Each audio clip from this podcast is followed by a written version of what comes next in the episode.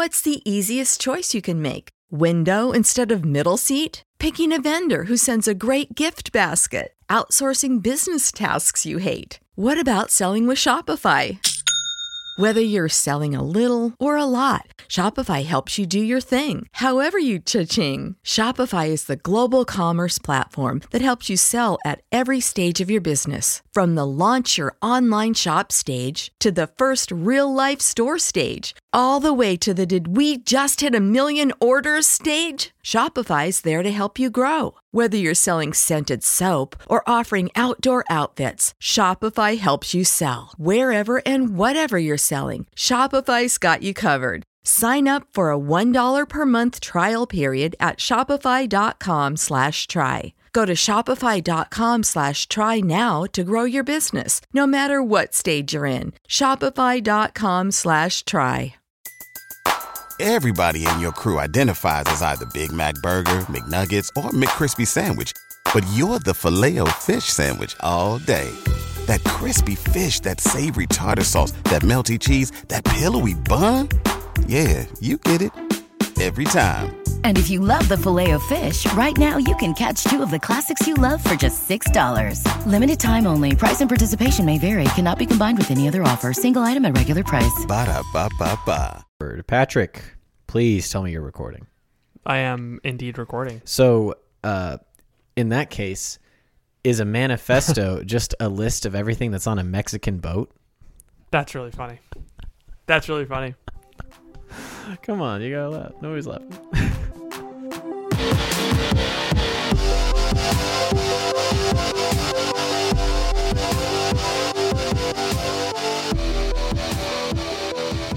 Welcome to The Crunch, the only podcast with legs like alabaster columns. My name is Ethan.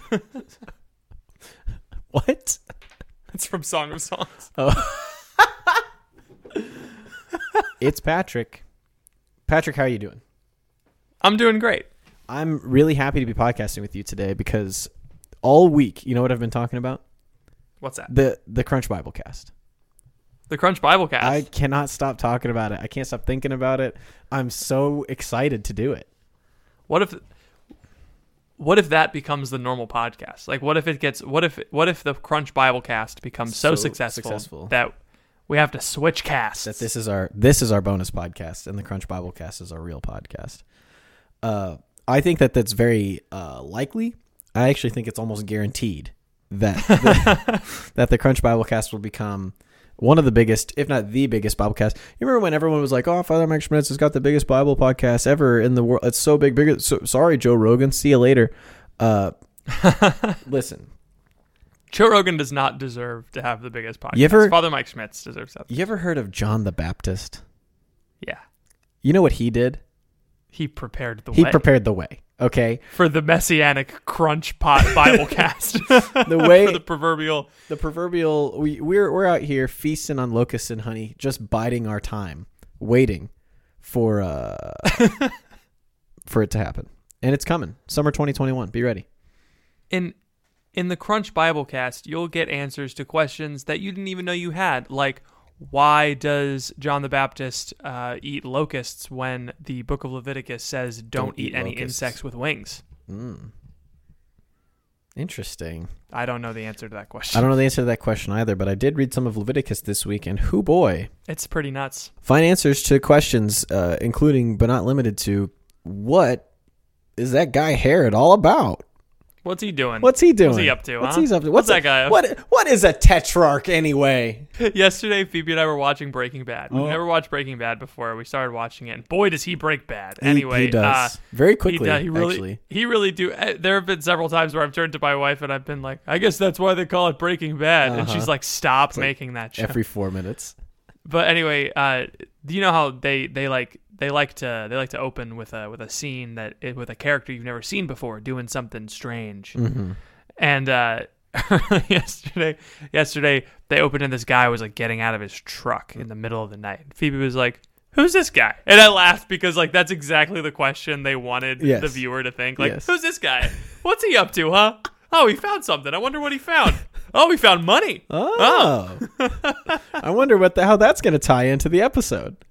Yeah, right. That's It's literally like and she, she, got mad at me for making fun of her for it, but I was like, it's just funny because that I was thinking that exact same thing. I just didn't verbalize it. You know. And I think it's the exact same thing. The gospel writers understood this well, right? Yes. They talk about, and John the Baptist was baptizing in the desert. Mark's gospel doesn't start with anything. It just is like John the Baptist was out there baptizing, and and everyone's like, He really do be out here baptizing. and then and then you're you're a second century, third century, you know, person, and you're reading this, and you're saying to yourself, who's this guy? What's he up to? What's he up to? Right? That's the.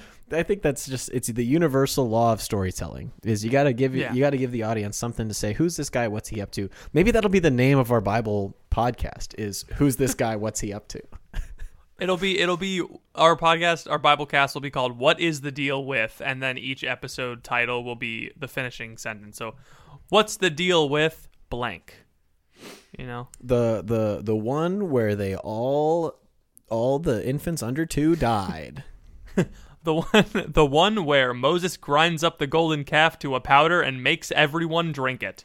I told that story during uh during youth group, and everyone was like, "What?" Whoa. The one where the Levites kill everyone.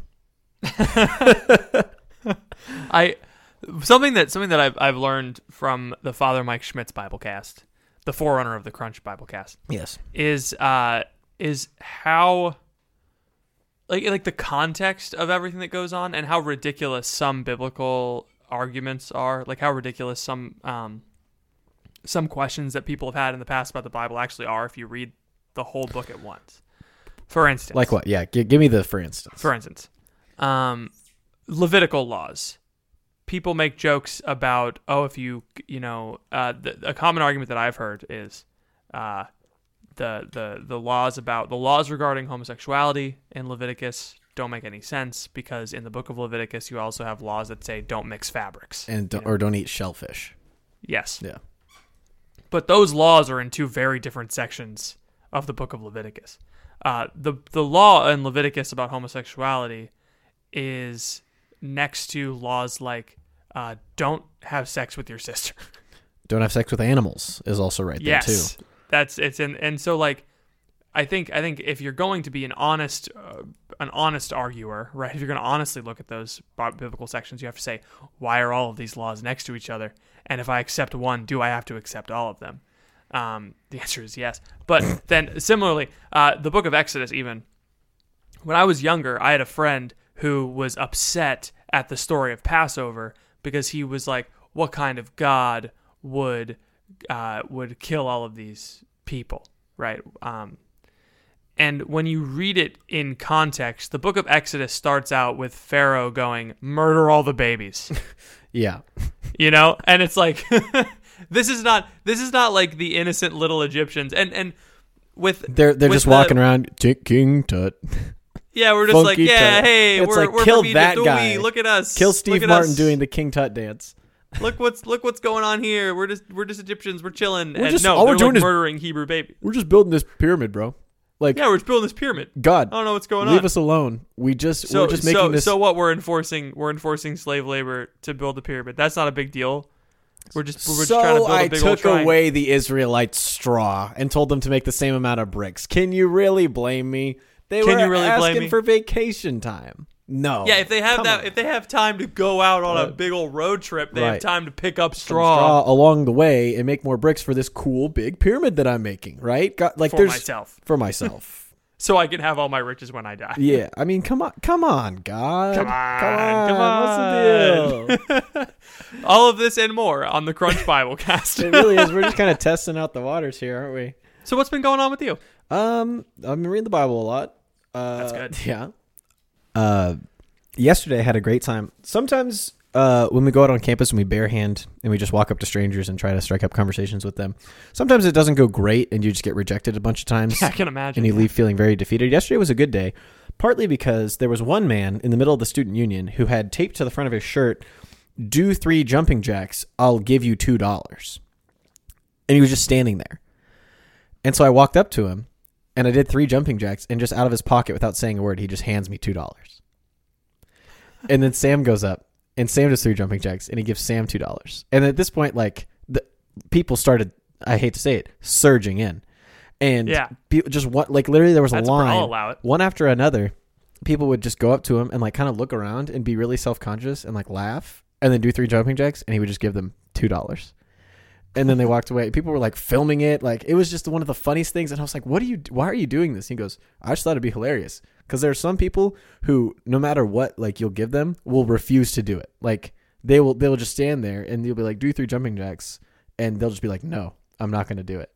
And I think he just thought it was funny that there were like so few people that were willing to come up and do it, you know, and like the people That's that did do it, funny. they just got the money. Uh, last story, bit of a bit of a gambling story. This is not the same level as Tough Irma, but uh, si- Oh, wow. similar Okay. levels of excitement. So, I was at a was a I was at a focus recruitment weekend this past weekend, and we were driving back, and we stopped, and we got Chipotle for lunch, and we were just enjoying. It was Sunday, so it was like we were enjoying our Chipotle. We needed gas in the Nissan Armada. It was a rental. That thing's a freaking tank. If anyone out there drives Yeah. a Nissan Armada, I respect you because I felt like I had got my boating license, and I was just going down the freeway in a pontoon. But anyway, so we go to the gas station, we get gas, and then I'm I'm filling her up, and then the two guys that I was with, Clayton, who's the team director of OSU, and, and a guy who was interviewing, go into the gas station, and they're like getting water or something. But they're taking a long time, and they had the key, so I couldn't do anything. So I go in, and I'm like, what what's going on? I thought we were going, and I see them at the there's like these big machines now that you can buy lottery tickets, you know. Um, yeah. and uh, Clayton's buying a lottery ticket, and I was like, all right, that's fine. It's like Mega Millions, it's two hundred million or something. I was like, okay, whatever. And I was like, hey, do you guys want some scratchers? You know, so I was like, I, I'll, I'll buy you guys some scratchers. You know, I'll get, I'll just like three, three for each of us. And so I buy like the five dollar ones because it's no fun to buy the one dollar ones because the, upside is is a lot lower. The five dollar ones is like, oh, if I win ten, like that's doubling my money. That's pretty good. Uh, so about three five dollar scratchers. I didn't win anything. Michael didn't win anything. Clayton won, I think, um, ten dollars. And so we were like, awesome. So he goes in, he cashes the ten, he comes back into the car, and I was like, you should just buy. You should buy a ten dollar scratcher. That's um, how they get you. And so and so he goes back in and buys it. And at this point, this woman is like, "What are you guys doing?" And we're like, "Oh, we're just having a good time." Like she's wanting a cut of like what we're winning. You know, the lady's talking to us.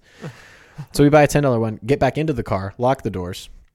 so you're just sitting in the parking lot of this gas station, the pile of uh, scratchers just accumulating.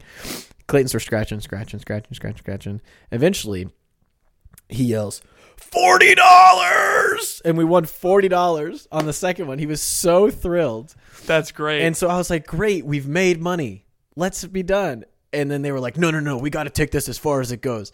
And so I was like, "Do we really have to do that?" that's that's how that's called that's called losing. That's called losing money. So we went in and we bought two $20 scratchers. oh gosh. Um, and then we won 20 more dollars. And then we bought one more $20 scratcher. Uh, or maybe it was like two more tens. And then we, we didn't win anything else. And so Yeah. it was like, we Yeah. like went up. It was, it was like GameStop. It like went up really high. And then we kind of like went down and we are still up there. And then it just tanked. Yeah. it, it was over again. So that's how it goes. it was pretty fun though. For that 15 minutes, I was Mm-hmm. alive. I was, I was living, living bigly. Someone at the par- someone at the parish asked me to contribute uh, scratch off tickets for a lot for a raffle basket. It was like just a basket full of raffle a, ba- a raffle basket full of scratch off tickets. Uh-huh. And I bought I bought I bought two so I could give them one and win my money back on the second one, and I didn't. Aw. win money money back on the second one. I will say though, I mean, for scratch offs are basically just low tech uh, slot machines because Yeah, all you're doing is just matching the pictures, and if you match the pictures, then you get whatever the thing says. you get money. Yeah. Uh, and so it's and just it's even easier for them to rig it because they only have to send out a couple like that yeah. are actually legit. So you just Yeah. you just print it, and it's just fine. and it's likely they're not even gonna it's likely they're not even gonna lose the money because people like you guys just run it out Mm-hmm. Right. yeah And it's just funny how like three rational, intelligent men with college degrees can just so quickly devolve into what are you gonna get? What are you gonna scratch, scratch, scratch, scratch, scratch, see what it is, see what it is. Oh no, no, go buy another one. Like it's just so quick. Like how I don't know what it is, Yeah. but they figured it out like the down to a science of ways to get three rowdy boys Yeah. riled up. Uh, and it was it was so fun. forty dollars Forty dollars, no way, bro. no way that's forty dollars I got for free after buying uh things totaling thirty five dollars Yeah. so it was just it was pretty funny. I had a great time. I love doing that. yeah it's great So It's a great way to zero out your money. Just be like, I'm gonna spend ten dollars, and then I'm going to lose all my money. I think it's great. I can I think you and I should go to the casino next time that we're together. I will not do that. I think I will. So fun. Do you understand? Do you do you understand how much anxiety I have when I spend money on thing on when I know Patrick. I'm going to get something in return? I won a lot of money at your bachelor party. Is all I'm saying, and I'm just you earned to- you earned twenty dollars at my bachelor party. Uh, it's more than I had before. So you earned twenty dollars, and then you immediately spent it on alcohol, which was that's what you do. everybody. That's why you yeah, gamble. that's what you do. Yeah. anyway, all right, So yeah, pretty good. I love the first half of the banter, a little Bible stuff. Second half of the banter, gambling and drinking. yeah, Yeah. That's the Catholic way. Yeah, We don't. We we still have fun. Okay. Yeah, Listen, we're really fun. you don't got to be a Puritan if you want to be a Catholic, Please don't check Facebook while we're podcasting, Patrick. but that's where my hot take time machine is. Oh, are you saying that we're about to go into the hot take time machine? Yeah. Let's do it.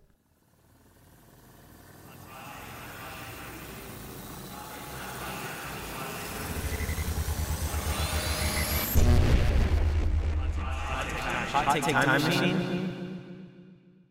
Welcome to the Hot Take Time Machine, the part of the show where Patrick very clearly is not looking at me or listening. Uh, and he's he's scrolling and he's scrolling and he's looking for his hot take. I'm not scrolling. now I am. It's the part of the show where we take a look back at the prime of our social media posting. If you have a hot take five years or older, send it in to Ethan at thecrunchcast.com or Patrick at thecrunchcast.com. Patrick, let me hear that white hot take. When you shamed me for being on Facebook, I closed out Facebook and I lost my hot take. Okay. Why, That's why did you respond to that so quickly and in such the worst way? I'm sorry. I was like, I was like, you're right. I shouldn't be on Facebook. And then I was like, shoot, I need it for the hot take I time machine. needed that. Okay, so I was telling you about this before the podcast started. This this Facebook post got 55 likes. Okay, I was I was I was I was banking more likes on Facebook than on Twitter back in 2016. Oh, Okay, I absolutely. don't understand. I don't understand why, but it may have been because I was posting often. Anyway, so uh, hey, you're on your phone. Yeah, look at look at both of us. We both have the same problem. Sorry, I can't hear you. I'm busy doing other stuff. Wow, that's rude. Anyway, uh, I I was telling you this before the podcast started. This had to have been a real conversation because I could not have made this up. Uh, it was, it's a, prof- a conversation between a professor and a student, and I vaguely remember this happening. Professor, this is a two-page paper. Student, what's the minimum? Professor, I don't want one page. Student, so more than one page? Yes, but less than three pages. Yes. Okay, so the paper is supposed to be more than one page, but less than three. This is what being a freshman in college is like. Yikes. a two page paper. Just write a two page paper. a two-page paper. Yeah. You want you don't I don't want one page. So more than one page. Yes, but less than 3 pages. Yes. Yes. Okay, so the paper is supposed to be more than one but less than 3. That's crazy. This is what Less our, our our modern education system has done to these kids. Is they're like, I what's the can't. what's the bare minimum that I have And to what's do? the bare maximum, I guess? I don't know. I don't know what they wanted, but it's like everyone knows that a two-page paper means at least one and a half pages, right? Everyone knows. yeah, this. I mean, as long as your margins are tight, and as long as your spacing is at that like 1.1, you know, or that that 2.1 or whatever, you can get away with anything. yeah. You know, I don't know anyone, anyone who takes a ruler to their students' papers and is measuring out the spacing. Here's the thing, though. When you have a bunch of students who do one inch margins and single spaced, and then you have one guy who doesn't, you can tell. Well, yeah, but if everything is if the standard is everything's double spaced and one person does like 2.1 or 2.2, then like you're not you're not going to notice that. Oh, I would totally be able to notice that. Really? Yeah. Oh, yeah. And I, I if I were a professor, I'd be the guy that's like, okay, that's two points off. You said. No way. Yeah, I totally would. Huh. Mm-hmm. You and I would be very different professors. Just write the dang paper. Okay. I'd be like, I have to grade it. I'd be like sick. way to figure out a way. Wait, nice loophole, bro. Plus 10. Nice loophole, bro. Plus 10 points. Plus ten. Let's reward this guy for his ingenuity. It used to be in America we rewarded people for figuring out how to get around the system and succeed. Nowadays, it seems Oh like we can't figure out a way to do that. Jeez. What? Are you upset with me? Are you mad? I think you'll be a great professor. I think I'll be a great professor too. All right. I, I, I finished my uh, I finished my paper on uh, on the diaconate. Not on the diaconate. It's on the character of holy orders. But I met with my I met with my professor and we're gonna try and get it published. in an academic journal. No way. Yeah. Like like you mean like the like the National Catholic Reporter? No. Oh. That's not an academic journal. Oh, okay. An academic journal will be like Nova et Vetera or the Thomist or um, Theological Reflect. No. You mean like church pop? Yep. Okay. I'm gonna try and get it published in Church Pop, but it's a 26 page paper that I wrote in two weeks. Nice. I'm I'm kind of at the top of my game. I, You I think really I'm are. Peaking. I think I'm peaking. Uh, but yeah, if I if I if I publish if I publish this paper, I will have satisfied the research requirement for my entire master's program in my first year. That's amazing. Well yeah, done. it'd be great. You're, Thank you. you're really ahead of the game. I haven't done it yet. I still have to learn Greek, but That's not going to be that too should ta- should take that should take a month it's at max. easy, bro. Theotokos, mother of God. Theotokos. That's what we call it. Silly. It's easy. man. Theotokon. That's the that's the Actually, The in object. John chapter 6, he uses the word trogo, which means to gnaw or to chew, and it could not possibly be symbolic language due to the gravity of the verb that is chosen in the Greek. I didn't realize that Bill and Ted worked for Catholic Answers. Just if I, I just don't think I think going to the Greek sometimes is helpful, but for things like that, where the Greek word doesn't really matter, like that's not why people are upset about what Jesus said in John chapter six. You know, yeah. I just I've heard that so many times. I'm like, that's really just not helpful to like the problem. But anyway, uh, do you want to hear my hot take time machine? Absolutely, I do. So this is a fun one. It's from February 29th, 2016. What sticks out to you about that, Patrick? February 29th of 2016. It's a leap day. It's a leap day. It's very good. It's the, it's the theme of this tweet. Uh, it says here, it's from Ethan Stevie Apostle. It says, using today as an opportunity to leap over sin. Am I right, ladies and gentlemen? Uh, return, return. What's the deal with parish hall food? Return, return. I'll be here all week. What? It was just a comedy, uh, a comedy tweet, you know, like uh, I'm leaping over sin. It's a leap day, and then I made another joke. What's the deal with parish hall food? Like, like how Jerry Seinfeld does his jokes. He'll make Yeah. one joke, and then he'll make another joke successively, and then at the end of his set, he says, "I'll be here all week," um, Oh. regardless of how long he's staying there. And so When when are we going to get to the breast pump tweet? the mm. it's coming. It's It's it's coming. it's, 2017, and it's coming. We're just give me not until 2022 will we be able to talk about the breast. pump That's my favorite tweet ever. I was I was on the the Kanza Catholic podcast, the K State podcast that the Yeah. priests do there, and they asked me like, "What's the best tweet you've ever done?" And I said the breast pump tweet, and they said what? And I told What? it to them, and they edited out of the final podcast that got released. no. you're right though. That is just, the like- best one I, ever. t- I told it to them and they didn't laugh. And they just kind of like looked at me and they like wanted to laugh because they're like, oh, this is going to be Ethan's funniest tweet. and I told them the breast pump tweet and they were like, what? it's it's definitely the funniest. I mean, just the image of you running into a parish hall, like uh, running into a church. Yeah. Oh, it's great. It's the best part is like, will somebody, not even just a priest. Somebody please hear my confession. That's pretty the good. tweet the tweet is me with a breast pump attached to my head. What how does it how does it go? Yeah, it's like me with a breast pump stuck to my head, crashing into a to a narthex. Can someone please hear my confession? Still makes me laugh 4 years later. It's pretty good. I wish that more It's such a good people. tweet. I I would. I my dream was to become the Catholic dril and have these tweets that were like legendary. But I I only made tweets that you thought were legendary, which is probably why we have this podcast. That's exactly why. How do you feel about jumping into a You mean leaping into a topic? oh leaping into a topic? That's what we call a segue for in my home country of America. It's pretty sweet. uh, we got to tighten it up. Uh, podcasting is hard when you have no time to prepare for a podcast. yeah, podcasting is very tough when you uh, have been doing it for 4 years and should be better by now. I know. I think about that every day. I'm like, what am I doing? I think about it maybe once every other day. I'm not that Yeah, preoccupied. well, I'm, I'm I think about myself almost exclusively. So just, I wake up in the morning and I go, "How am I doing?" Nah, I still look good. I wake So up in the what's the- morning. I look at myself in the mirror. I say, "Who's this guy? What's he up to?" What's he up to? Uh, it's pretty funny. What's the topic? What's the So, topic? I've got a, I've got some, some Look at pages that here. printout. You can hear it. What's that? What's that printout? What's he got going? on? What's he got going on? uh, so the there's a book that's kind of been going around. I might have mentioned it on the podcast or maybe just in a conversation. I can't really tell the difference anymore. Uh, it's this book called Conversion by Father Donald Haggerty. You heard of this guy? No. Apparently, he uh, is a professor. He's taught a couple of the CFRs that are involved with Focus. Uh, just a very holy man. He left. He was at the seminary, teaching at the seminary in New York City, and left. Maybe not New York City, but New York in general. I don't really. It's all the same.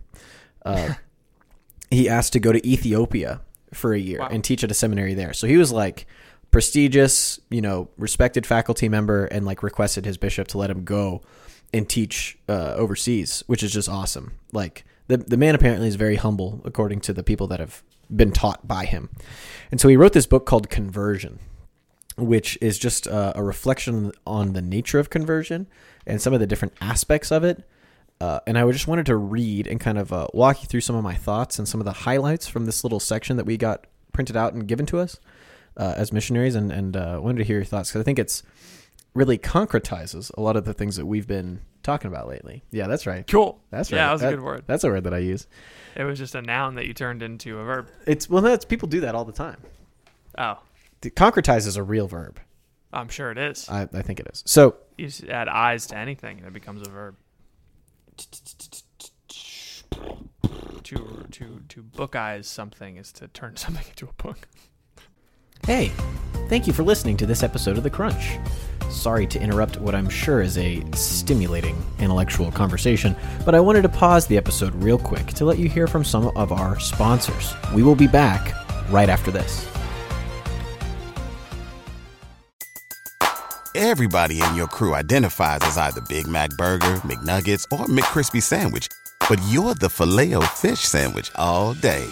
That crispy fish, that savory tartar sauce, that melty cheese, that pillowy bun. Yeah, you get it. Every time. And if you love the Filet-O-Fish, right now you can catch two of the classics you love for just $6. Limited time only. Price and participation may vary. Cannot be combined with any other offer. Single item at regular price. Ba-da-ba-ba-ba. So this is this is great. So this is from uh, one of the chapters, of the page 154. If you have the book, I guess. Uh, Class, please turn to page 154, 154. of your required reading. yeah, we should have sent out an email every week. Be like, buy this book before the podcast this week. yeah, if we yeah, imagine if we could do that. That'd be would. awesome. Anyway, so it says, as important as faithfulness is, discharging duty and maintaining a commitment do not satisfy God as much as we may think. There is a deeper interior dimension and a personal love for our Lord that awaits our soul and that we do not realize initially. Um, we have to risk everything and even life itself to give a free, unconstrained offering to God. Otherwise, if we don't, the effort of love tends to settle down into paced and manageable generosity, undergoing the same aging and stiffening with the years as our body. So, this is the first kind of concept that I wanted to throw out there of like, a lot of times we we, we live in a, a culture and in a society that's so not committed to things and so not committed to even the things of faith and the things that matter and virtue that when we think about this we're like oh all you have to do is be committed. If, you, if you're committed to daily prayer or if you're committed to even going to mass on sundays if you're committed to tithing then you've, you've had your conversion right? And you're really living as god wants you to live.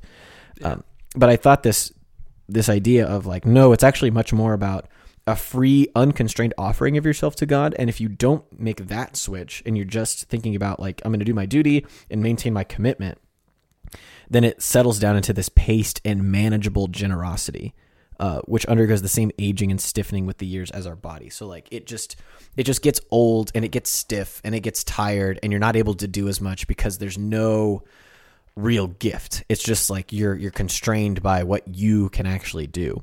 Yeah. um, and I, I think that that's like the first place to start is understanding that just commitment to God is actually not enough, which I think is interesting. What Uh oh. I know I think we're in trouble. why, Not, Not not us specifically, but I think many of us are in trouble. right? I think um, this is something that I try to you know wake up my parishioners and my kids Yeah. and say like, hey, you got to do something else. Like you gotta you gotta not no sorry you got you don't just have to do something else, but you have mm-hmm. to like constantly be mm-hmm. opening yourself up to God, and yeah, it. I think I that's such a good analogy. The aging of the body. It Yeah. definitely does. I mean, that's why a lot of my a lot of our the people you see in the pews they've become stiffened by just rote going to mass. They're mm-hmm. just very and we see the results. Uh, I think especially like managed generosity is, uh, I think it's it's pretty bad in America at least. Of, well, I'm going to give this much because this is how much we always give to the church, and I'm going to give this much because this is all I can really afford to give. And if somebody asks, you know, I, I tithe every week and I tithe every month or whatever, but if someone asks for more of my time or more of my money, um, if you know this was not always my experience fundraising in general fundraising to be a missionary was very fruitful and very incredible. I had so many great conversations with so many people and lots of people were were very generous. Um, but there were one or two where i would go and i would say hey this is what i'm doing.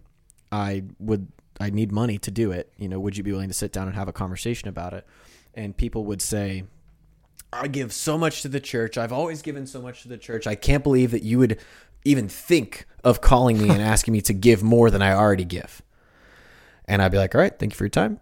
Cool, Uh, bye." I will, I'll talk to you later. But like that, that idea is unfortunately a lot more common of Yeah, and you even see this with people who, in general, don't like the idea of churches asking for money. They're just kind of they're just kind of you know averse to the idea as, as if as if the church should never ask for money, as if like it's like the people who were complaining that Catholic churches received X million dollars from the stimulus package, the first round yeah. and people were like, "I can't believe the Catholic Church got all this money from the government. Like, it should have its tax exempt status taken away and all this stuff." And I was like, "I got that money. You know, like I did. It it's, Yeah. it, it enabled me to feed my family. You know, it's like, um, it's like how and it's people will."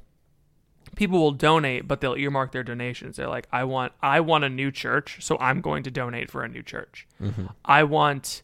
Um, that's usually what it is. Like, I want, I want uh, this I want an organ, so I'm going to donate for an organ.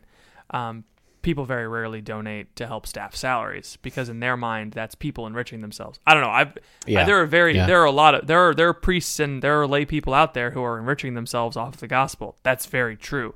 But I don't think it's your responsibility to make sure that, you know I don't think it's your responsibility to, you know um what am I trying to say?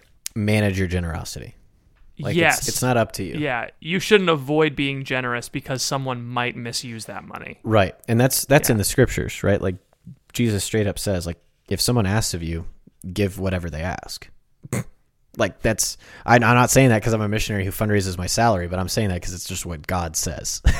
um, Yeah. And I think the the same thing goes, and I don't want to just make this about money because ultimately, like that's not where we're going to end up with this conversation. Because I have a couple more quotes to read, but it's also about time, time. and time and yeah, Well, time is and thing. and and talent is is as well, but time is the big thing of uh, not even the things that are obligatory because we already know that not everybody comes to all the holy days of obligation, right? yes. like this is that's- true. this is why Pius the Tenth or whatever short made fewer of them. Right. And uh, I I think that's like a good place to start is, you know, can parishes create a culture of actually obligating people to come to the holy days of obligation?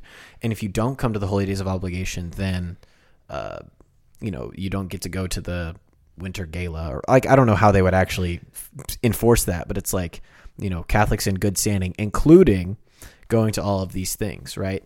Yeah, And I mean the freaking Knights of Columbus have have good standing. You know, if you don't pay, Right. your, like I didn't pay, I was late Right. paying my dues, so I wasn't a knight in good standing, which means I'm ineligible for their health insurance plan And I know life that- insurance plan. And I know that there's pastoral reasons of why you do or don't want to say that certain Catholics are or aren't in good standing because it probably just causes a lot more headaches for the pastor. And so I understand that it's like yeah, keeping rolling. it's it's not as easy as it sounds, but Mm-hmm. if it's not coming from the top up, it has or from the top down. It has to come from the bottom of like those of us that are just in the pews, right?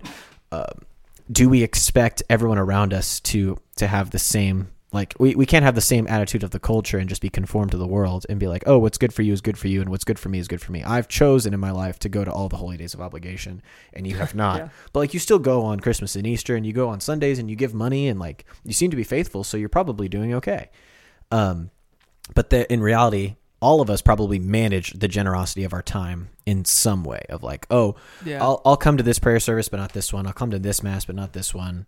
Um, like have we really given our whole lives over to god and in service of the of the church and the church's mission? Or do we still hold some things back for ourselves? Are we giving our lives to god with an asterisk at the end? Um, i think holy week is a great examination of conscience coming up right? Are you making time in your schedule to go to Holy Thursday Mass. If your if your diocese has a Chrism Mass, are you going to go to the Chrism Mass? Uh, your diocese has to have the Chrism. I mean, like if it's open to the public, you know that kind Yeah. of thing. Uh, Yeah. Are you going to a Holy Thursday Mass? Are you going to a Good Friday service? Are you gonna if you have Tenebrae on Saturday morning? Are you going to go to a Tenebrae at five a.m.? I hope so. I Te- freaking hope so. Tenebrae slaps, dude. Oh Uh, my gosh! literally. There's such a beautiful Tenebrae service in in the Strip District in Pittsburgh. Mm-hmm. At least there was two years ago. I mean, I hope they're still doing it. But Are you are you going to go to the vigil? Right, even though it's longer than the mass on Sunday morning. uh, it's so beautiful. It's though. so beautiful. such- Right. I want. I, I I I made fun of. I made fun of my, our parochial vicar, who shall remain nameless, uh, because um, I made fun of Father Anthony because he only chose he only chose five out of the nine readings. Um, it's more than the required minimum, but he was like, I was like, I wish we could do all of them because they flow together so well. And he was like, Yeah, but uh, our, par- our par- our parishioners aren't ready for all nine. No. Slash, Yeah. you know, it, it, it's more like sixteen readings if you count all the Psalms. All the psalms, yeah. Yeah. Oh, but it's so cool. It's the best. Uh, so I, I mean, I think that's a good examination of conscience, a good gut check of like, I Are cry we- every. are we Saturday. managing like, oh, I'll go to the vigil, but I, I don't have time to go to these other things. And like, yes, you might be a, have a family and you might have kids. There's obviously so many considerations to take into account. Yes, obviously. I'm I'm trying to challenge you wherever you're at listening to this and like, are you giving, are you managing your generosity for God and the church? Did you, try honestly- asking your superior for? do you try asking your boss or wherever you work for Holy Thursday or at least half of Holy Thursday, Good Friday, and Easter Monday off for religious reasons? because Um, that's if you're in- perfectly yeah. valid. Like, what are they going to say? No. Yeah, it's perfectly valid, and like it's something that we can do. And public schools, um, I found this out recently. We were planning on a, having a retreat, and one of our uh, one of our um, someone t- told me that they should we should have the retreat during a school day on a Friday, and I was like, we can do that, and he was like, yeah, parents can pull their kids out of school for religious reasons. And I was like, I didn't know that. Why don't we do that more? Because they're they're not going to pull their kids out of sports for Right. religious reasons. So let's. I mean, come on. What are they? They're going to miss a day of algebra. Big whoop. You know. Uh, oh, I thought last week X was three and this week X is four. oh, frick! Too many X's. So, so that's that's kind of the the foundation of where we're we're starting from, right? So then it says uh, the surrender to God in a second conversion. So this is he's talking a lot about a second conversion of like, yes, you've had your initial turn towards Christ, you believe everything is true, but now it's time for this second conversion where you have to actually give all of yourself to God with no asterisks, with no accepts, with no uh, I'll give everything to you, but I still want to watch this much TV and I still want to watch this many movies and I still want to have this much time for myself. It's like, no, no, no, no, no. You won't giving everything to God. This sounds hard. It yeah. um, uh, it says without this element, a lapse into mere sentiment is possible, even likely. In short, we must be willing to suffer for love with all the unknown days of our life still in front of us. And that's the hard thing Wow. for people. Is if I say I'm giving God everything, that means I'm giving God everything for the rest of my life, which means He can do whatever He wants with me until I die. And that means I'm no longer in control. And that means that I can't just like have the happy feelings about being a religious person anymore and feel Yeah. like I'm doing the right thing. But it also means you're definitely going to heaven if he can do whatever he wants with you until you die. Exactly, right? So like it's Yeah. just crazy how um, radical that sounds and how difficult that sounds. Um, but it's it's absolutely necessary if we want to take the next step. So this idea of the second conversion, I think, is really really important and one that is not really talked about because we just assume if someone's coming to mass, especially in 2021, then they've had their conversion and they're good to go. You know, all the people in the pews are, are, are great, and maybe they're not missionary disciples, but at least like they're they're praying their rosaries. You know, like they're they're doing. Yeah. You know, uh, I think we need to have an understanding that there there is something deeper, and it's like a full gift to God, and understanding what that actually means. Um. So, shifting that from the average person to now the person who who wants to have the second conversion and is trying to figure out how to actually do that and how to implement it with other people in their lives okay? Because our faith should be outward right? And this isn't just about evangelization. It's also just about loving other people who are christian.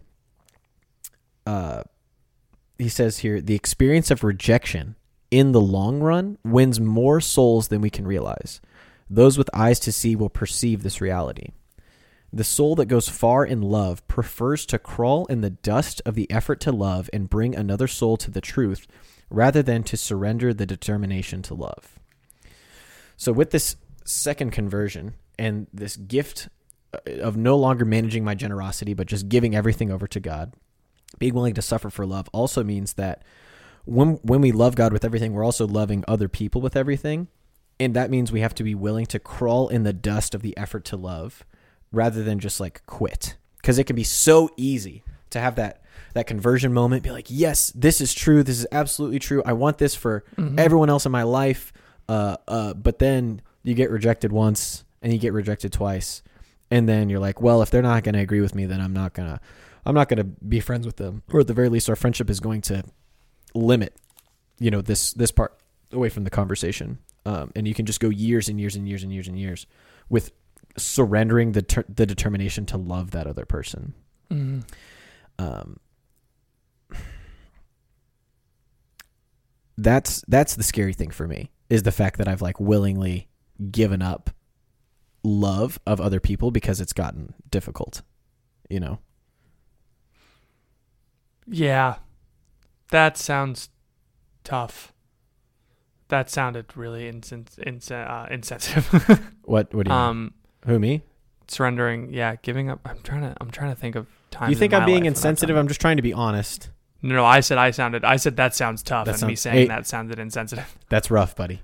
Hey, that's right. Hey, Hey. it be like that sometimes. Yes. Oh, I've unironically said that to people who were like feeling depressed yeah. as a joke Does and it it, worked. Yeah, it's yeah, it does because it's like it's like it's like it's like ironically saying it, it makes them laugh. It's Yeah. like, hey, just uh, stop being depressed, and they're like, "Ah, right, I got it. yeah. um. Anyway, uh, it's it's it's so much better than learning how to actually give people counsel. Anyway, um, just slap another layer of irony, baby. Oh yeah. Zillennials for the win. I I'm trying to think if there's any times in my life when I've had to where I've I've consciously given up loving someone because it's been too hard. Myself?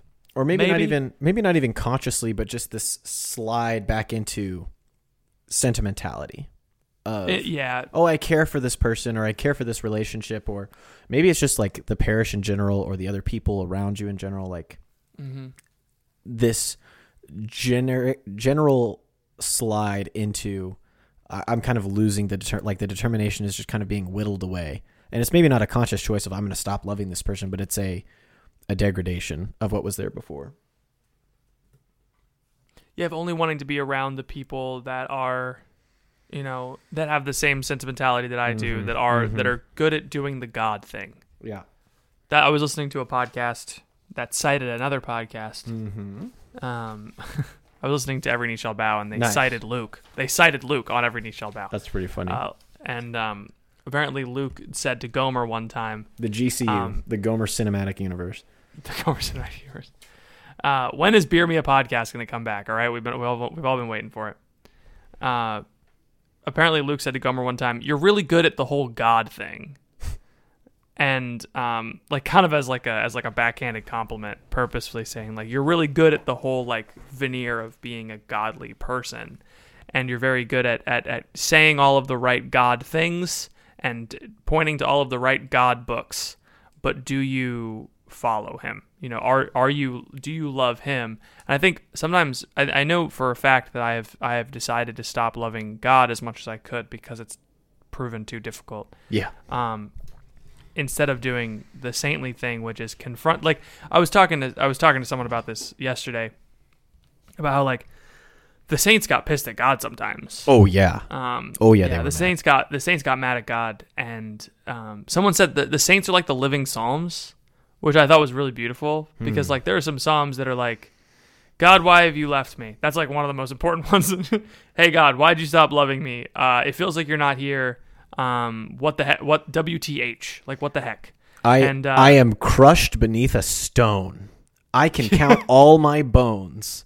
My body is torn in half. Like it's just the Psalms are kind of metal, but They are, but Yeah. then but then there's also psalms like um, when I was pricked, when I was uh, beaten down, I was like a brute to you, O Lord, who has only loved me since my youth, or something like that. It's Psalm one or Psalm like seventy nine or something like that. Uh, and and it's like the it instead of confronting the emotions, this is the problem with sentimentality. This is the problem. We think we're supposed to feel good. We think we're supposed to be doing like the we've calculated I'm going to give the good feelings to God. I'm going to go to God for the good feelings.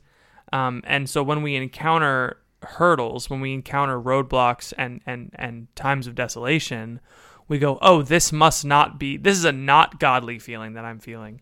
Therefore, I'm going to walk away because I'm not feeling the good things anymore. Um, and we, we're, we're not generously because we don't have this generosity this like i'm willing to give god everything we are not ready to give him the parts of our lives that we don't like we're not ready to give him the feelings that we have that we don't appreciate we're not ready to give him the trials because we only want to give him what is shiny and clean because mm-hmm. at least that's how i feel i only want to give god the shiny and clean things you know i had to I had to tell God the other day, I was like, hey, I'm kind of upset because you're not doing this thing. And I thought you were going to do this thing by now. And I just kind of sat with that for a minute. It didn't feel very good. It wasn't, it wasn't a fun time because I was like, I was expecting prayer to be like uplifting, but I like went into work and I was like, I feel like God kind of forgot about me a little bit. I feel kind of pissed, you know, but like c- instead of, instead of, instead of leaving God and saying like, ah, well, forget about that. Um, or just you know pretending it doesn't exist, which is something that I'm more likely to do. Sitting with God and confronting that together is a much more holy thing. Does that fit into what we were talking about? Yeah, or was that it- a tangent? no, no, I think that's exactly right. And I think you're talking about it more from the phrase of like loving God and loving yourself. Mm-hmm. Um, and I think this last quote hits what you're talking about, but uh, is more about other people and trying to help other people.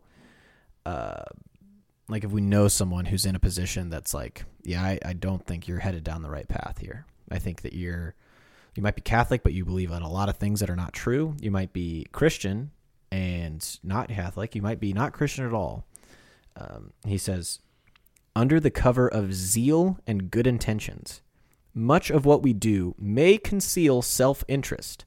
This willfulness is hard to detect because the pride behind it is easily unnoticed.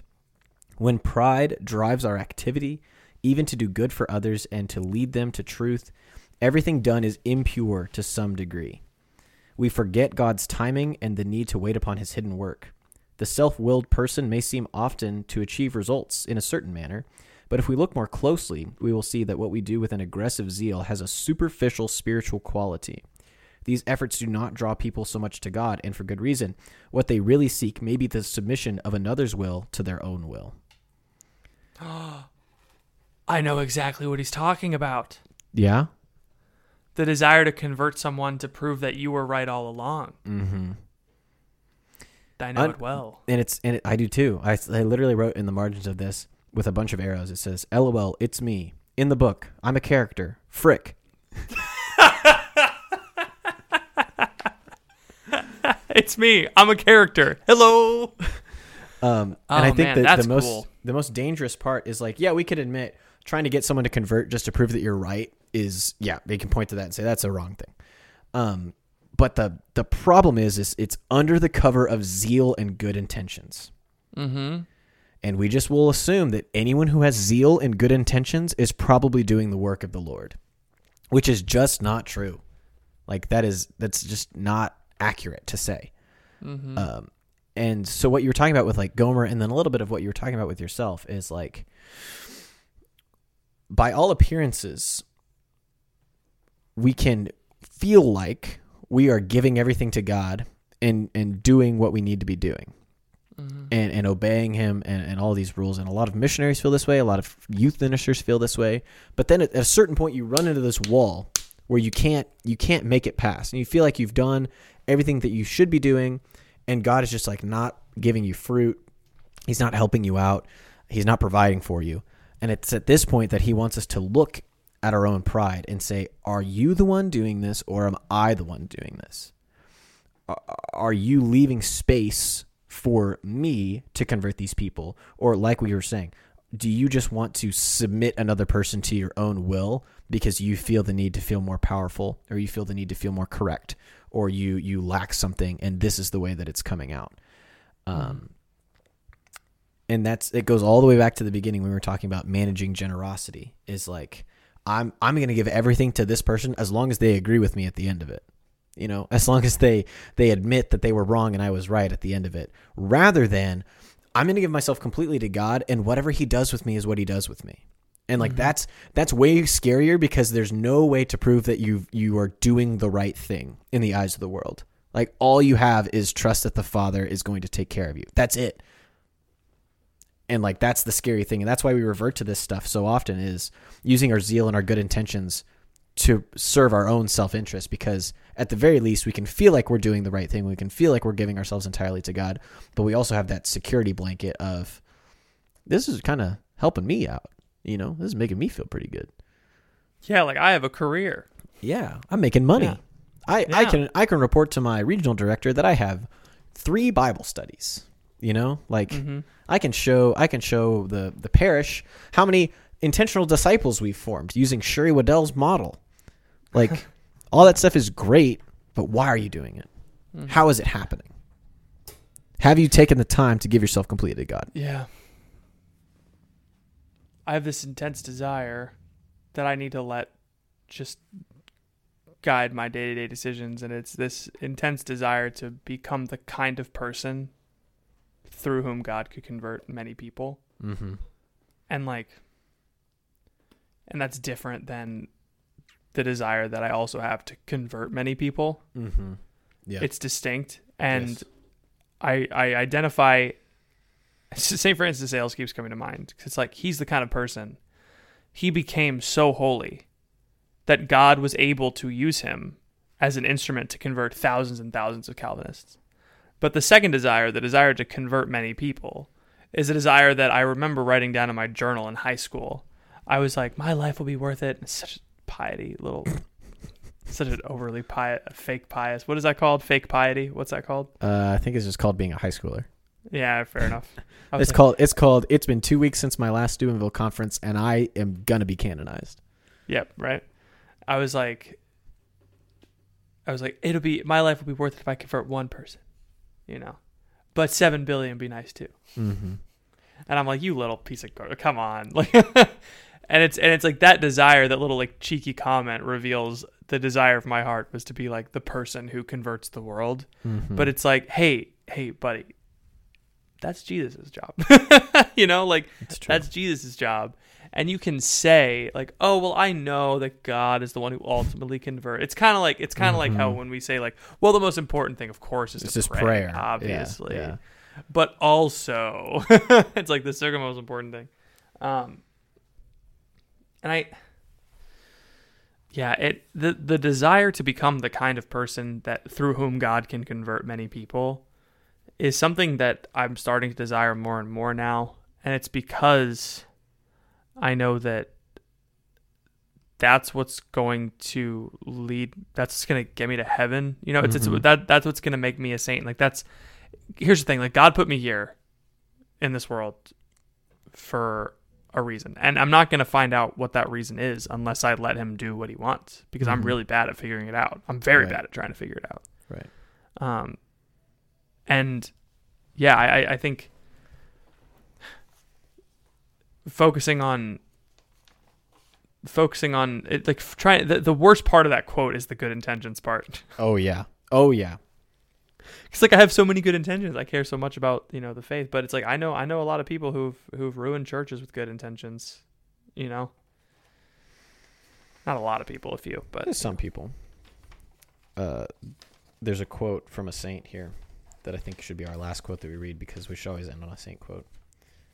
Uh, I've never heard of this person. Saint uh, Jane Frances de Chantal, which is probably like Saint Jean Francis de Chantal, something like that. Uh, she says, or he, hard to say with French names. yeah, right. They're all named Jean. Yeah. Yield yourself fully to God and you will find out. I am speaking, of course, of great souled individuals who keep nothing back for themselves. Like, there is something that God wants to show us about life and life with Him and the fruits of a life with Him. And the people who have great souls are the ones who keep nothing for themselves. And I think you are you are most yourself, Patrick, and I am most myself when we have magnanimity when we are when we are saying like this is is the the greatness of soul that I wish to achieve. Like I want to I want to convert people. I want to be an instrument of the Lord. I want to be able to speak into people's brokenness you know? So you're telling me, yeah. you're telling me that the greatest among us you're about to do a will have the least? yeah you're doing a bit. That's that that doesn't make any I sense don't to my little sorry. brain. well let's let's just delete let's cancel the whole thing. I mean this at this point it's like that doesn't make that makes doesn't no make any sense. Come on, it's like you hear these things. You hear these. You hear this is this is what Saint Bonaventure is talking about the Bible. It's like you Yeah. hear these things, and you're like, okay, yeah, I get what that means. God really likes poor people. That's what you know. Like that's what. You, but but then you hear that quote, and you're like, oh, he means like I need to get rid of everything in order to. I desire greatness, mm-hmm. and that desire has become twisted Mm-hmm. in my little sin brain by, and it means in my little sin brain, it means accumulate as much stuff as you possibly can until you die. yeah But in, in my in my in my heart, it should be give literally everything you have to God, and then you will find out what you're made for. if I can Now I see. Okay. That's yes. Patrick just put on a headlamp. We have Why? these headlamps for the Easter Vigil. I have six of Oh. them on my desk, so Okay. people can read. This one strobes, I think. No, it doesn't. It just Oh, that'd be pretty sweet. One of them strobes, and I don't remember which one. I'm going to tell that to the lectors and be like, one of these strobes. Good luck. Good luck. one of these. Can only of- read of- every every other word. In Exactly. The beginning was the, the word. word. Uh, so a lot of the a lot of the uh, readings from Easter Vigil start with God speaking. yeah, we love that. The. Lord said, the Lord said. The first three is God speaks. Obviously, Lord said, "Let there be light." The second one is the Lord spoke to Abraham. Then the second, the third is the Lord spoke to Moses, and then um, the Lord spoke to Ezekiel and said, "Blah blah." It's really cool. Focus on the word. Love the word. If I can Yeah. leave, if I can leave everyone with a with something to pray with. This is what I led Bible study on this week. It was on Numbers thirteen and fourteen. Patrick, do you know what happens in Numbers thirteen and fourteen? You should know this. Um. It's our Bible cast. Yeah. Is it when? Is it when? Uh, is that when Miriam and and Aaron rebel against Moses? No, it's when the spies get sent into Canaan. Ah. uh, and we prayed a lot about in our Bible study this week about the grapes, right? Because they they go in, they get the grapes, and they have to Mhm. bring them back. Two guys carrying one pole with the with a large cluster of grapes. Like yes. the grapes are so heavy that it takes two men to carry these grapes back. And just the Israelites, right? They were in the desert for a year. They were they hated being in the desert. They were always whining about being in the desert. All they had to eat for a whole year was bread from heaven. Uh, they were not That's it. allowed.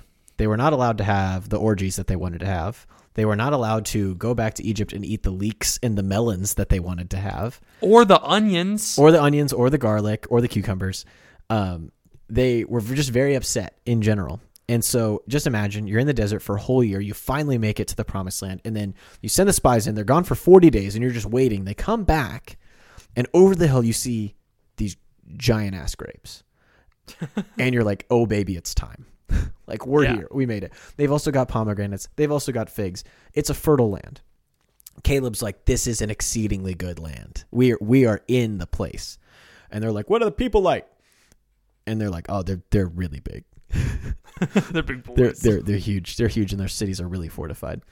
And then they start wailing, and they say, "Let's go back to Egypt." And that's when God disinherits all the the adults of Israel. Yes. which is it's it's wild. It's electric when God just appears to all of the sons of Israel, and you're like, whoa, that hasn't happened before. So the reason And I bring here to up, say you goofed. the reason I bring this up is because I think that image of being in the desert, seeing the grapes come over the hill, and then thinking about the the fortified cities and the large men that literally like makes the Israelites all sit down and just weep all night long, and then want to go back into slavery, is the the perfect uh, scriptural, I guess, analogy or metaphor or image to to pray with this idea of the grapes, the fruit is the fruit of a life with God, right? It's not like what a lot of people say like what do you what do you pray for? What do you want from god? They'll say like peace or rest it's like well yeah you can have that now but like god actually wants more for your life than just resolving your current situation which is i think what a lot of people come to pray about. Is like well there's this going on right now and like this this is all i really know about but it's like no. Think about the kind of saint you want to be. Like you if you were a saint what would be the things that you would want to do? You know? Mm-hmm. Would you want to heal people that's that's those are your grapes, right? Would you want to to preach well and and and convert people? Those are your grapes, baby. For me, it's like I want to be able to look at someone in the eyes and and understand their brokenness and be able to speak into their brokenness and have conversations that actually change people's hearts. Like that's what I want, you know. Um, so those are my grapes. And then you think about the the fortified cities, and you think about the the strong men, the big guys, and those are the things that paralyze the Israelites. Like literally, they sit down, Yeah. they cannot move, and they're crying. So we're talking about this second conversion of like God wants to give you these fruits of a life with Him that are going to make you saintly, that are going to change your life and the lives of the people around you. But there are things that scare us of like, what if I don't have this job? What if I don't have these friends? What if I don't make this amount of money? What if I don't have this particular comfort? What if I don't have time to watch Kong versus Godzilla? like, what will I do? You know, Yeah. like think of the things that think of the things that you want, and then compare them to the things that scare you, and then remember what Caleb says is like the Lord is on our side. Like the Lord will delight if He gives us this land. It will make Him very happy. Mhm. Um, so And what's That's- what's even what's even more is that like what I was thinking is like the people the people are paralyzed and weeping. mhm. The grapes are right in front of them. yes, they can see them. And and they're crying over a hypothetical. Yeah, Someone else's very possibly over exaggerated 10 guys are like, yeah, they're so big. Oh, they were so big and their cities are super fortified. Oh yeah, they're so fortified. They're like ridiculous. we're like grasshoppers, bro, compared to them. Yeah, we're and so they're small. like grasshoppers. Those are so small, you know, and Mm-hmm. they're they're crying over hypotheticals and exactly what you what you laid out. It's like we can see the fruits of sainthood. We Mm-hmm. have the stories. yes, Padre Pio flew in the air and and kept bombers away from his town. You know, Mm-hmm. um, and Catholics have these stories. It's like us. It's just Yeah. us. Yeah. Like the Orthodox have stories from people before they schismed, and Protestants have. I mean, C.S. Lewis. You know, like the saint stories are Catholic through and through, and I, I yeah, and we can see the fruits and yet still it's like well but i'm gonna have to give up a lot again a hypothetical Mm-hmm. but like the israelites don't understand it we don't understand that god is fighting for you Yeah. god is fighting for us and if you try to if you try to overcome those obstacles what happens when he takes when he takes the promised land away from him for 40 years they go oh we'll go fight him it takes these backsies and then they absolutely get they get whacked. they get whacked Yeah, they get they get spanked yeah, yeah. Let's do uh, let's do the old Doctor Ethan's dating corner. Let's do the old doctor in the corner I know it hurts. I'm sorry. All right, you came to the right place, you ding dong. It's called communication, baby.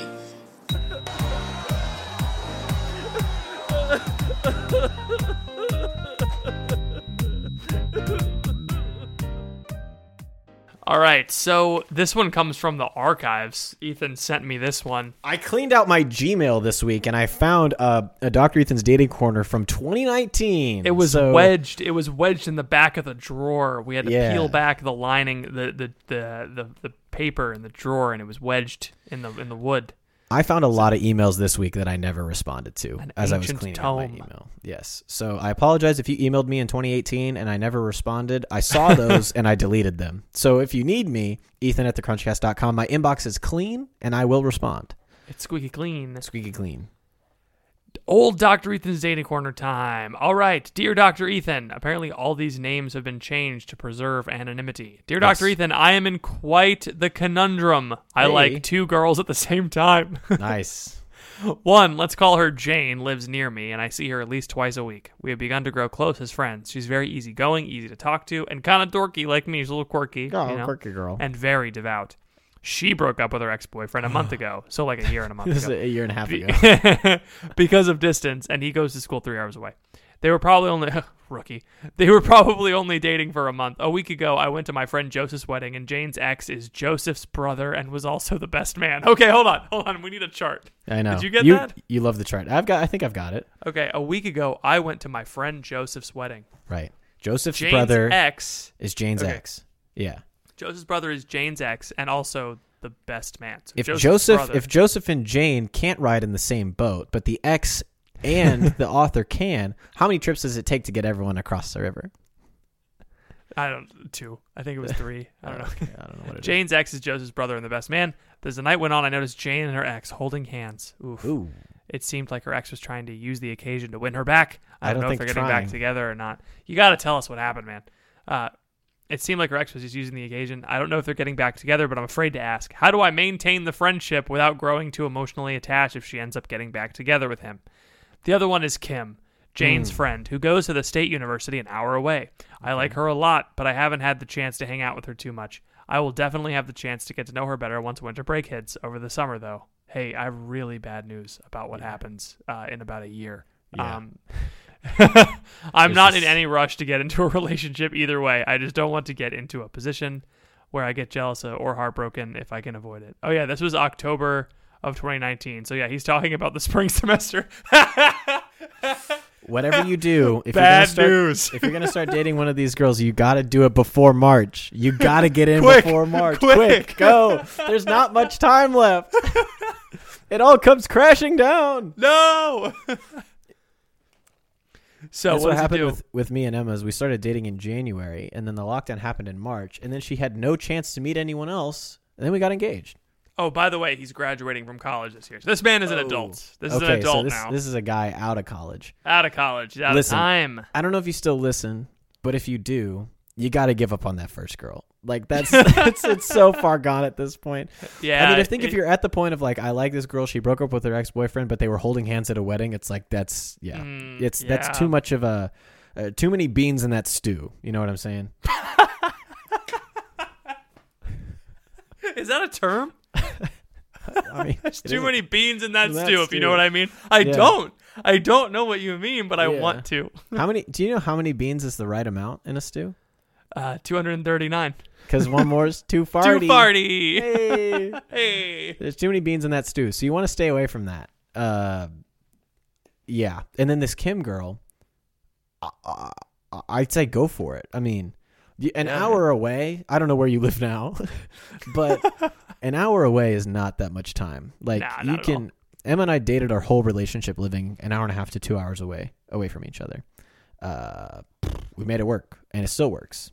Yeah. So, uh, I am moving there soon. So eventually, That's you got to think. You got to think about moving, but who knows? Maybe reconnect with her. Maybe you're listening to this now. You forgot you asked this question. Maybe you forgot about Kim. Maybe you've graduated. Maybe what's she up to? Who's she? What's she doing? Yeah. What's who's this guy? What's he got going on, huh? What's- Did he make it through on? quarantine? Uh, so Anyway, hopefully, every, all parties are still alive and kicking and available. And please uh, email us. Please email us and let us know if you if you sent me this email back in 2019 and I in and October ago. 2019. Listen, back in October 2019, I was about to go on my first date with Emma. I had a lot going on. Okay. Yeah. Uh, so here we are. Uh, I hope that helps.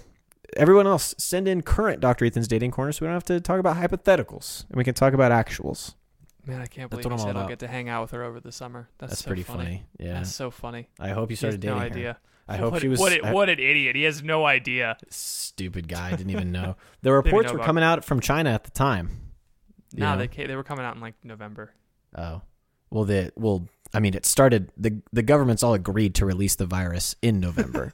November of 2019. yeah, I, my my favorite part about COVID 19 was they named the virus in 2019 and then it just ravaged 2020. And everyone's like, "Oh, Yeah. 2020 sucks."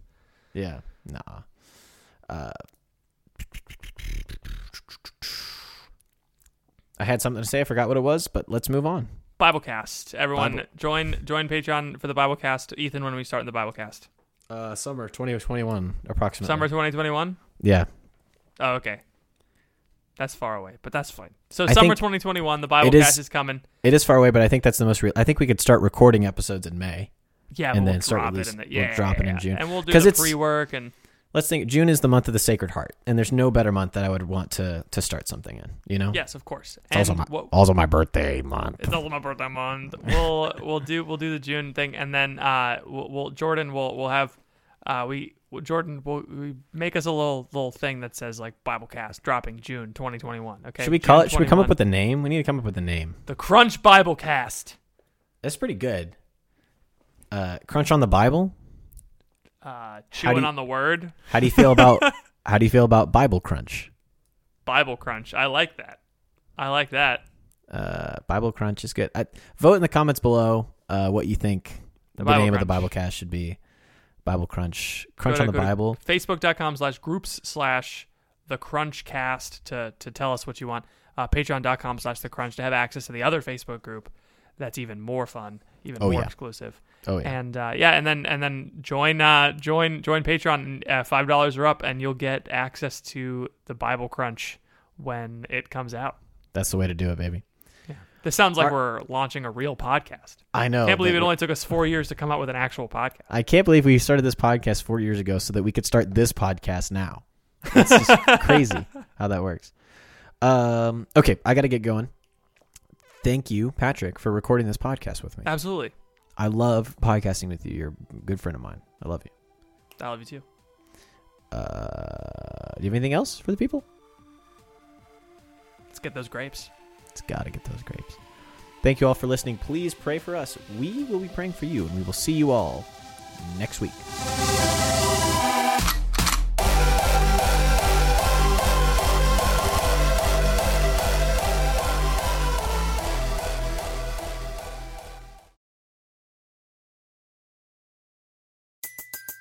Everybody in your crew identifies as either Big Mac Burger, McNuggets, or McCrispy Sandwich. But you're the filet fish Sandwich all day. That crispy fish, that savory tartar sauce, that melty cheese, that pillowy bun. Yeah, you get it. Every time. And if you love the Filet-O-Fish, right now you can catch two of the classics you love for just $6. Limited time only. Price and participation may vary. Cannot be combined with any other offer. Single item at regular price. Ba-da-ba-ba-ba.